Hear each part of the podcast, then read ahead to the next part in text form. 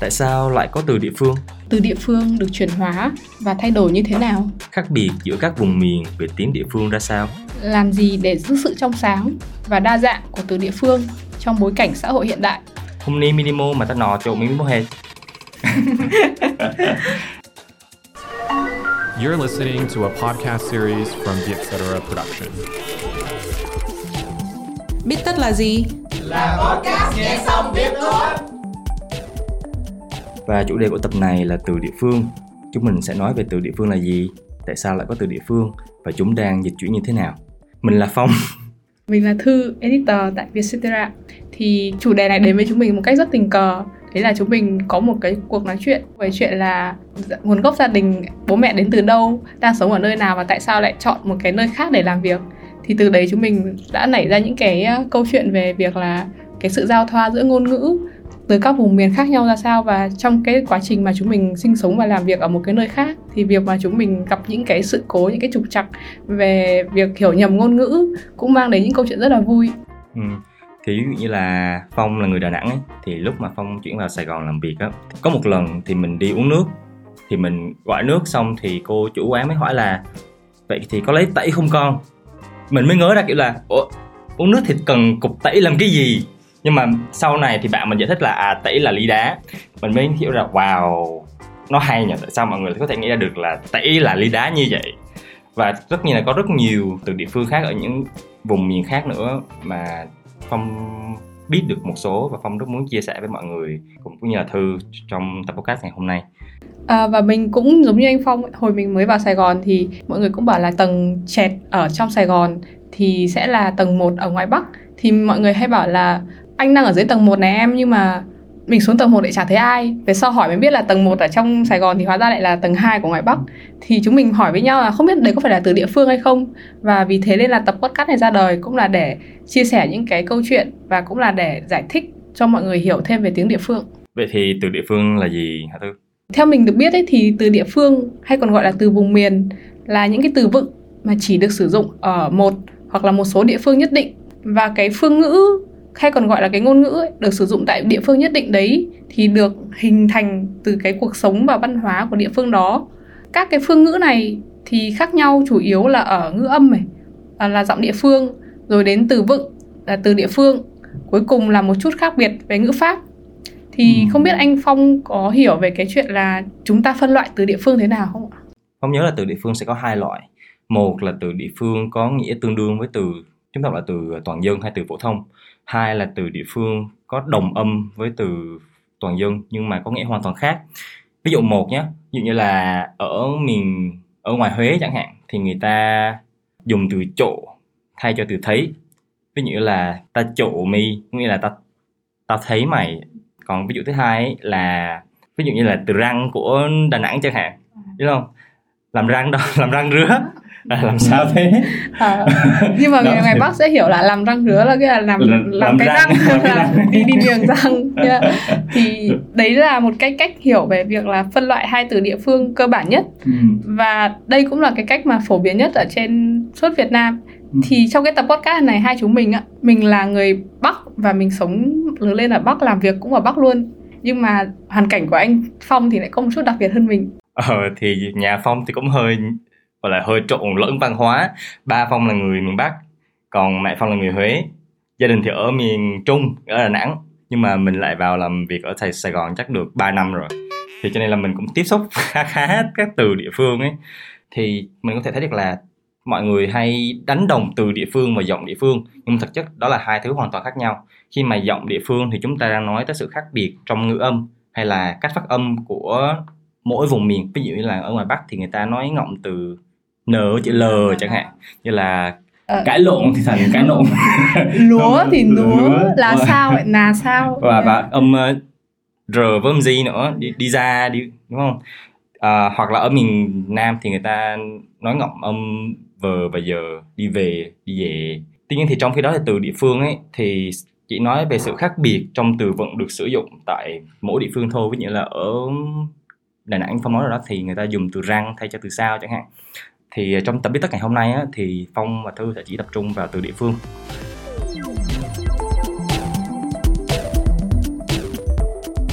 Như anh Phong đã chia sẻ thì cái từ địa phương và giọng địa phương là khác nhau hoàn toàn.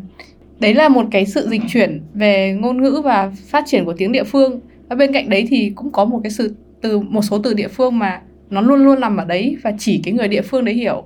Ví dụ như là em ở Hải Phòng thì người Hải Phòng uh, họ dùng cái từ tương ớt cái tương ớt mà mình thay để chấm để ăn đấy thì họ gọi là trí trương.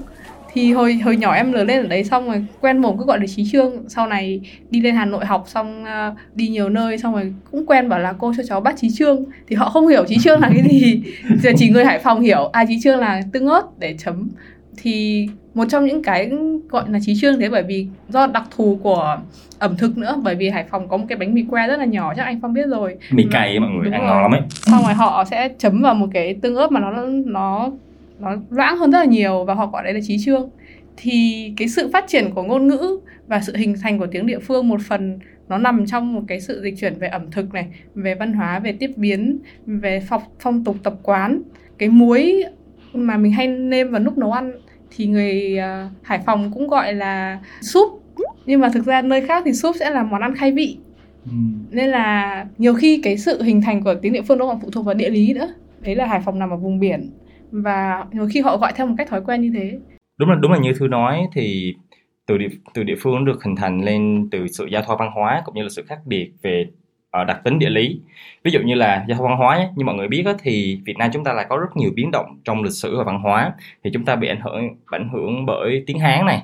À, sau này chúng ta mở rộng bờ cõi ra chúng ta có ảnh hưởng bởi văn hóa Champa nữa. Cũng như là ở miền Nam thì có người Quảng Đông người Hoa vào. Thì những tác động như vậy á, nó cũng mang tới những từ địa phương mới. Ví dụ như là mọi người biết là cái từ trà bá không? Nói về to ấy. Ủi to trà bá. Thật ra thì từ trà bá có nguồn gốc từ tiếng chăm. Phát âm là chapa hay là chapa. Thì chỉ sự to và bự. Thì chúng sau này chúng ta dùng từ đó để chỉ sự to bự. Hay là cái tẩy mà người miền Nam hay nói thì cũng là xuất phát từ tiếng ờ, Quảng Đông. À, cũng hay là từ xíu quách chẳng hạn. Thì mọi người ăn hủ tiếu xíu quách là cái cục xương ấy. Thì cũng là tiếng Quảng Đông luôn. Từ địa phương cũng bị ảnh hưởng bởi đặc tính địa lý. Ví dụ như là ở miền Tây này người ta có từ quá giang cái từ quá giang bởi vì là ở miền Tây thì mọi người biết là cái cuộc sống của họ gắn liền với sông nước rất là nhiều. Từ giang ở đây thì mọi người hiểu là là sông ấy khi mà mọi người uh, muốn đi qua con sông thì tức là cho tôi quá giang với. Thì sau này người ta cũng sử dụng từ quá giang đó cho việc đi nhờ các phương tiện trên đường bộ. Khác với tưởng tượng của nhiều người thì em nghĩ ngôn ngữ là cái thứ mà luôn luôn được chuyển động. Nhưng mà nó không phải ở mọi nơi của ngôn ngữ đều có cái điều kiện thay đổi và tiến hóa như nhau chính vì thế nên em nghĩ là cái sự xuất hiện và cái sự khác biệt của ngôn ngữ giữa các vùng miền ấy thì nó là điều mà hoàn toàn tất yếu. Và đấy cũng là nguyên nhân dẫn đến cái sự ra đời của phương ngữ. Thì đó như những như, như những ví dụ mà phong vừa mang đến thì mọi người thấy là tiếng địa phương nó không chỉ được hình thành trong trong một vùng miền mà đôi khi cái sự mà sự dịch chuyển của mọi người tới một vùng miền ấy nó cũng mang nó cũng bổ sung thêm cái màu sắc cho cái từ ngữ địa phương tại vùng miền đó. Có một câu hỏi phong đặt ra luôn không luôn luôn không nghĩ tới là ví dụ như những, những nơi mà tập trung nhiều người như Hà Nội hay Sài Gòn ấy dân tứ xứ đổ về thì liệu rằng cái từ địa phương cái tiếng địa phương ở vùng những cái vùng đó nó có bị trung hòa hay không? Hay là người ta lại sản sinh ra một từ địa phương mới? Đây là một câu hỏi rất hay bởi vì em nghĩ là nó cũng giống như cái thói quen hay là những cái mà đặc tính xã hội, rồi là thói quen xã hội hay là cấu trúc của xã hội thì nó luôn luôn có sự biến động và được bồi đắp bởi những cái chuyển động hàng ngày của chúng ta. Thì ngôn ngữ nó cũng như thế. Nhưng mà cái này thì em chưa có đủ tài liệu để tham khảo và nghiên cứu.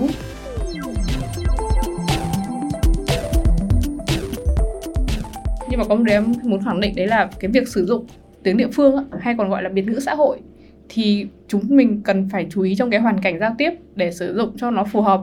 Giống như là anh là người trung, người nam, anh đi chơi với một người bắc thì anh biết cái tẩy là cái đá. Nhưng mà ví dụ họ lần đầu vào Sài Gòn thì anh không thể nói là cái tẩy với họ để họ hiểu đấy là cốc đá được, mà anh có phải có sự giải thích và một cái cây cầu nối cho những cái ngôn ngữ địa phương đấy. Và thứ hai đấy là chúng mình không nên lạm dụng cái từ ngữ địa phương vì là không phải đối tượng nào cũng hiểu nghĩa của từ và sử dụng được những cái từ đấy ví dụ như là chỉ người Trung hiểu được chi mô răng rửa hay là những cái từ rất là nặng của họ. Nhưng mà họ khi mà họ đến những cái thành phố lớn nơi mà tập trung rất là đông người ấy, thì họ cũng phải biết đối tượng giao tiếp của mình là ai để họ lựa chọn những cái từ ngữ cho phù hợp. Tất nhiên là uh, tùy vào hoàn cảnh cũng như là tùy vào điều kiện mà chúng ta chúng ta sẽ sử dụng ngôn ngữ địa phương hay là ngôn ngữ toàn dân khác nhau. Tuy nhiên nhưng mà phong nghĩ rằng là cũng không nên bỏ từ địa phương mà nói sử dụng từ toàn dân không. Bởi vì từ địa phương đối với phong nhé như là một cái định hình là mình là ai mình từ đâu tới là một cái bản sắc. Mình rất tự hào về đó. Ví dụ như ngày xưa phong hay, khi mà ở đà nẵng thì phong rất hay xài từ địa phương. Tất nhiên là mình nói từ địa phương rất là nhiều rồi. Mình nói chuyện với bạn bè mà như là, hôm nay hôm nay mi mua đó, thay cho hôm nay mày đâu, hôm nay hôm nay mày đâu thế? Đúng không? Thì có người quen, cứ hay em nói không là tại sao mà cứ xài từ địa phương hoài vậy? Sao có xài mochi tê hoài vậy? Sao không xài từ toàn dân cho nó sang cái mồm ra? Nhưng mà thật ra thì khi mà vào Sài Gòn rồi ấy, thì mình cảm thấy là cái từ những cái từ địa phương mình nói ra thì mình cảm thấy à đó đó là gốc gác của mình và mình thật sự tự hào về nơi mà mình được sinh ra. Ngoài ra thì với trong vai trò là một người viết chẳng hạn em sẽ nhìn vấn đề này là một người làm nghề thì em sẽ thấy là nhiều khi cái sự phát triển của từ địa phương nó sẽ làm đa dạng hơn cái vốn ngôn ngữ của mình rất nhiều. Ví dụ là với một cái từ hát thì trong nam sẽ gọi là ca, rồi là ngoài này thì là bèo tây, trong đấy gọi là lục bình chẳng hạn. Hay là kiểu mướp đắng thì sẽ gọi là khổ qua. Thì nhiều khi những cái từ địa phương nó làm cho cái vốn từ tiếng việt của mình đa dạng hơn rất nhiều và khi mà viết một câu văn chẳng hạn, em đã từng thử cái việc đấy và mình sử dụng những cái từ địa phương đồng âm khác như thế thì sẽ thấy là cái câu viết của mình nhiều khi nó không bị trùng lặp, nó không bị lặp từ. Và mình có thể làm cho cái câu văn của mình trở nên linh hoạt hơn? Hay là cái việc mà có những cái từ phương ngữ bắc thông dụng từ hán việt thì phương ngữ nam cũng đã dùng được việt hóa từ rất lâu như là ngoài này gọi là hoa quả thì trong nam gọi là trái cây yeah. thì mình sẽ có như được cái vốn từ rất là đa dạng trong ngôn ngữ tiếng việt và ứng dụng nó vào trong đời sống để mà giao tiếp đa dạng hơn làm việc đa dạng hơn và viết những cái văn bản nó cũng đa dạng hơn rất nhiều. Bên cạnh đấy mình còn để ý có một cái đấy là khi mà trong văn học á, thì việc sử dụng các từ ngữ địa phương cũng mang đến nhiều cái tác dụng. Chúng tái hiện lại được cái cuộc sống hiện thực qua một cái thời gian hay một không gian cụ thể. Ờ, nếu mà anh phong để ý, anh sẽ, phong sẽ thấy là ở những cái tác phẩm văn học mà viết như kiểu là Nguyễn Ngọc Tư viết về vùng sông nước hay là Nguyễn Ngọc Thuần viết về một cái tuổi thơ của trẻ con ở miền Nam, rồi Nguyễn Vĩnh Nguyên viết về Đà Lạt chẳng hạn thì sẽ thấy là họ sử dụng những cái từ ngữ địa phương rất là tinh tế và cài cắm vào đấy và khiến cho người đọc cảm giác là mình đang ở vùng miền nào của trên Việt Nam. Ừ. Rồi đời sống con người cũng được khắc họa một cách chân thực nhất và mình hiểu hơn về cái cuộc sống của họ cũng như văn hóa của họ. Đấy là cách mà một nhà văn sử dụng rất là nhuần nhuyễn cái vốn từ vốn từ tiêu chuẩn em tạm gọi như thế và vốn từ địa phương của mình để hình tái hiện được các địa hình hay là đặc trưng của ngôn từ và qua đấy còn thể hiện được rất nhiều dụng ý của tác giả thì em nghĩ đấy là một cái ví dụ rất tốt về việc một người viết và một người sống trong cái nền văn hóa đấy sử dụng nhuần nguyên tiếng địa phương. Cái quan trọng nhất của từ địa phương em nghĩ là mình phải hiểu được là độc giả của mình là ai. Những cái người mà làm cho truyền hình họ hiểu được cái nhóm độc giả của họ là ai, nên họ sẽ chọn, lựa chọn được những cái nhóm từ và những cái ngôn ngữ phù hợp với cái độc giả đấy. Câu chuyện lại quay về cái việc là chúng ta nên sử dụng từ địa phương trong cái trường hợp nào. Thì em nhớ là cái, có một câu chuyện là chiếc lược ngà của nhà văn ngữ quang sáng mà chúng mình được học thì trong đấy em nhớ có một cái câu văn đấy là con kêu rồi mà người ta không nghe rồi gì đấy. Thì cái từ kêu ấy là từ kêu đấy là một cái phương ngữ của nam bộ. Chỉ bằng cái cách mà sử dụng từ kêu ấy thôi thì ông ấy khắc họa lên được cả một cái đời sống sinh hoạt của người dân nam bộ. À, nếu mà từ kêu họ đã ở đâu nhưng vẫn đang ở đâu nữa. Yeah, đúng rồi. Bởi vì nếu mà thay từ kêu bằng từ gọi chẳng hạn thì nó lại đấy lại là lối sống của người miền bắc mất rồi. Ừ. yeah, và em thấy là nhiều khi cái việc sử dụng từ từ ngữ địa phương một cách đúng lúc, đúng chỗ và hiểu độc giả của mình, hiểu mục đích của mình thì nó sẽ làm cho cái đời sống văn hóa và đời sống ngày thường nó trở nên sinh động hơn rất là nhiều.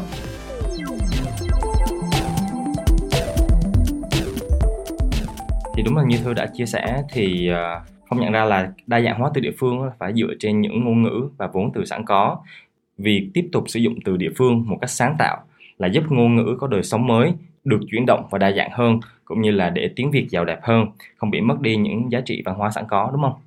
Em có để ý là trong cái bối cảnh của mạng xã hội, của giao lưu và tiếp biến văn hóa của rất nhiều những cái nền tảng social media như TikTok này, Instagram rồi Facebook thì nó cào bằng tất cả những cái giá trị về lối sống, về văn hóa rồi về sự khác biệt nữa mình sẽ dễ dàng đón nhận những cái mới lạ hơn mình cũng dễ dàng cởi mở với những cái mà nó khác mình hơn. Ừ. nhưng mà đồng thời thì cái sự tiếp biến đấy nó cũng phải dựa trên một cái nền tảng sẵn có một cái cốt lõi của ngôn ngữ và một cái tiếng Việt đã được xây dựng và hình thành qua rất nhiều năm. Từ địa phương cũng thế thôi ví dụ như là chúng ta có thể đùa là hong bé ơi hay là kiểu chê hay là các thứ thì cũng là một cách mà mình đưa cái từ địa phương đến với toàn dân một cách dễ dàng hơn một cách nhanh chóng hơn. Ờ, nhưng mà mình phải ý thức được về việc làm mới ngôn ngữ không nên tùy tiện và không được làm biến dạng cái bản chất của ngôn ngữ. Ừ. thì tập podcast này được ra đời để cổ vũ và nhắc lại sự đa dạng của ngôn ngữ địa phương. Phong và thư cũng mong rằng là các bạn hiểu hơn về từ địa phương này cũng như là yêu thêm cái ngôn ngữ mà mình đang sử dụng. Đúng rồi đấy bởi vì mình và anh Phong cũng từng nói chuyện với nhau về việc chúng mình đi du lịch qua rất nhiều vùng miền của Việt Nam và bên cạnh ẩm thực bên cạnh cảnh đẹp đồi núi chập trùng hay biển xanh bát ngát thì cái mà chúng mình nhớ nhất chắc là cái giọng của địa phương đấy. Đúng đúng. Yeah. mình đến Quảng Bình thì giọng của người Quảng Bình rất là nặng nhưng mà họ có một cái sự trầm ấm rất rõ. Giọng người Quảng Trị thì lại uh, nặng nặng hơn người giọng người Quảng Bình và nó khô hơn. Em cảm giác là nghe nó khó nghe hơn một chút. Và vào đến Huế thì hoàn toàn là khó nghe rồi. Nhưng mà vào đến trong Nam thì giọng lại nhẹ nhàng hơn. Người Tây Nguyên thì lại mang một cái gì đấy giọng cao hơn họ nói với một tông giọng kiểu mình nghe mình nói rất là trầm nhưng mà họ nói rất là cao hoặc là đấy là cái đặc trưng hào sảng của người Tây Nguyên. Vậy thì trước khi kết lại cái podcast ngày hôm nay thì tụi mình có thể chia sẻ được những cái từ địa phương mà mình học được. Ví dụ nhá ở miền Trung thì nói chung á thì mọi người như phong bảo nói rồi thì mọi người sẽ thay từ chỗ cho từ thấy từ nỏ cho từ không đúng không? Nghĩa là hôm nay minimo mà ta nọ chỗ minimo hết là hôm nay mình đi đâu mà ta không trộm ta không thấy mày đâu hết đúng không? Thì uh, đó ngoài ra thì có từ mô chi tê răng rứa thì đâu thay cho từ đâu gì kia sau đó. Cũng như là người Huế thì có người ta có từ ngạn các bạn. Ngạn là sao cho vừa nghĩa là làm sao cho ngạn nghĩa là làm sao cho vừa không. Biết đấy là có phải là ngạn trong bắt việc với Nhật Anh không? Không. Nhưng mà đấy là một câu chuyện rất là vui bởi vì chúng mình nghĩ là mình nghe giọng người địa phương ở đâu mình có thể cảm giác là mình đang ở vùng miền nào của đất nước Việt Nam. Thì đấy là một cái niềm tự hào và một cái ờ, mình nghĩ đấy là một- cũng là một dạng tình yêu đất nước và tình yêu con người rất là phổ biến. Cảm ơn mọi người đã lắng nghe tập Bít Tất lần này. Ờ, nếu có ý kiến hoặc gợi ý chủ đề cho tụi mình thì hãy email về bittất com nhé À, hẹn gặp các bạn ở những tập Bít Tất lần sau Podcast Bít Tất được thu âm tại Vietcetera Audio Room, chịu trách nhiệm sản xuất bởi Văn Nguyễn và Chi Vũ.